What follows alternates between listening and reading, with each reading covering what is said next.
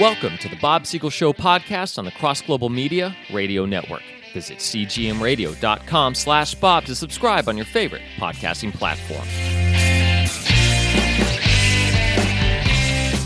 Welcome to the Bob Siegel Show. It's always good to be with you. In a previous show, and I did this one several months ago, I talked about how God never intended for Israel to have prophets how this was Israel's own idea when they asked Moses to go up to Mount Sinai, listen to the law, and return to personally relay all that God had told them. This was because it was freaking them out when God himself spoke directly with his thunderous voice. And so, as a result, Moses became the first in a series of prophets or spokespeople for God. Israel hasn't done a very good job of listening to these prophets over the years. They didn't even do a very good job of listening to Moses. But before Moses died, at the end of the book of Deuteronomy, when he's giving his farewell State of the Union address, he reminds them that prophets were their idea. Today, we are going to examine another sad yet interesting truth. Not only was it God's original purpose to govern Israel without prophets,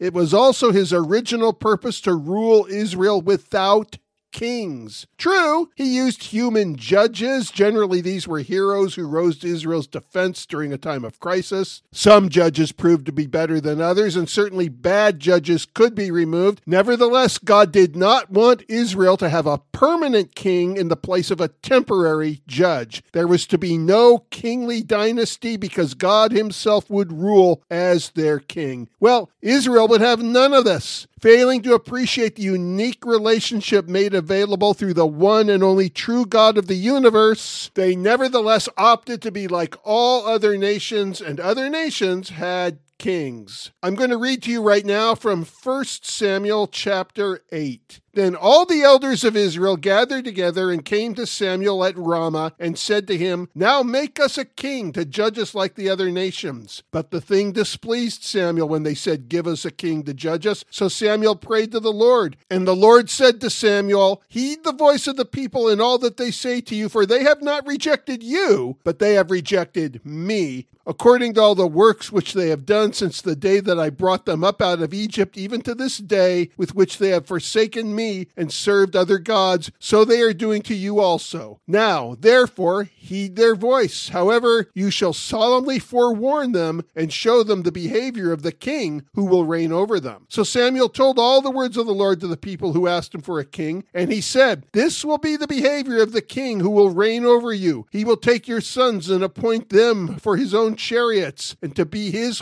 horsemen, and he will appoint captains over his thousands and captains over his fifties. Will set some to plow his ground and reap his harvest, and some to make his weapons of war and equipment for his chariots. He will take your daughters to be perfumers, cooks, and bakers. He will take the best of your fields, your vineyards, and your olive groves, and give them to his servants. He will take a tenth of your grain and your vintage and give it to his officers and servants. He will take your male servants, your female servants, your finest young men, and your donkeys, and put them to work. He will take a tenth of your sheep and you will be his servants, and you will cry out in that day because of your king whom you have chosen for yourselves, and the Lord will not hear you in that day. Nevertheless, the people refused to obey the voice of Samuel, and they said, No, but we will have a king over us, that we also may be like all the nations, and that our king may judge us and go out before us and fight our battles. And Samuel heard all the words of the people, and he repeated them in the hearing of the Lord. So the Lord said to Samuel, Heed their voice.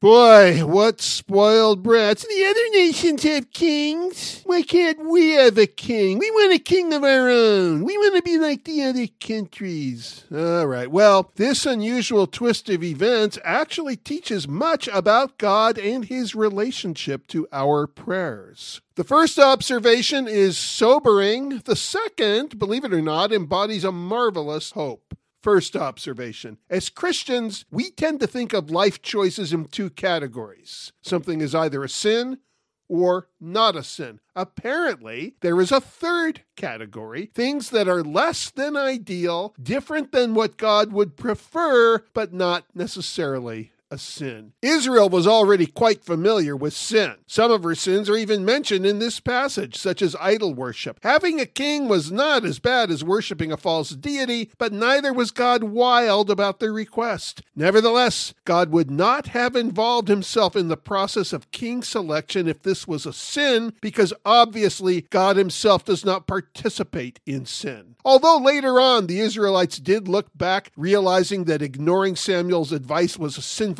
action on their part, since they did not have the faith to trust what Samuel was saying on behalf of God, the phenomenon of kingship in its own right was not in and of itself sinful. In fact, back when Moses was still alive, God predicted that the people would someday ask for a king and lay down certain ground rules. Again, God does not establish evil institutions. This narrative has tremendous implications toward our prayer lives. While encouraged to bring our petitions and requests before God, we need to also spend more time listening to His desire and purpose for our lives. If not, God could answer our prayers in a manner that gives us what we wanted, even though He Himself would have preferred something different. Why would God allow this?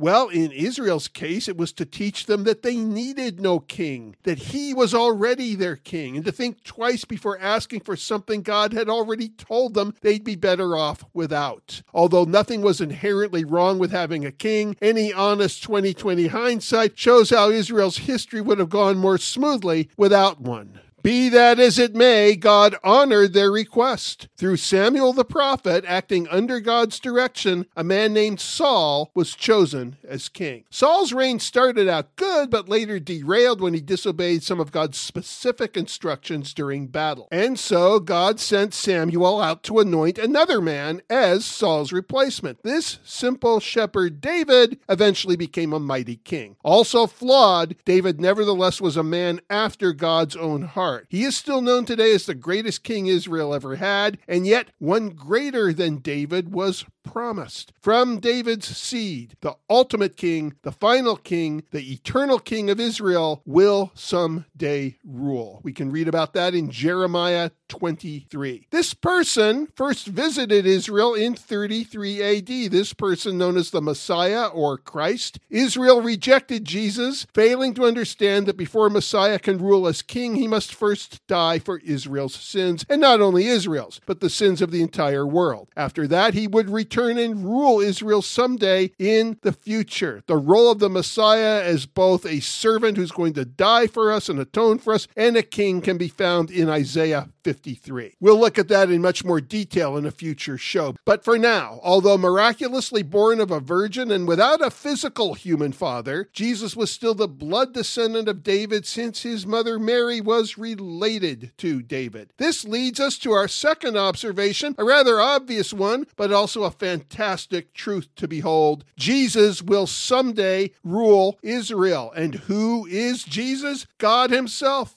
God incarnate, God in the form of a man.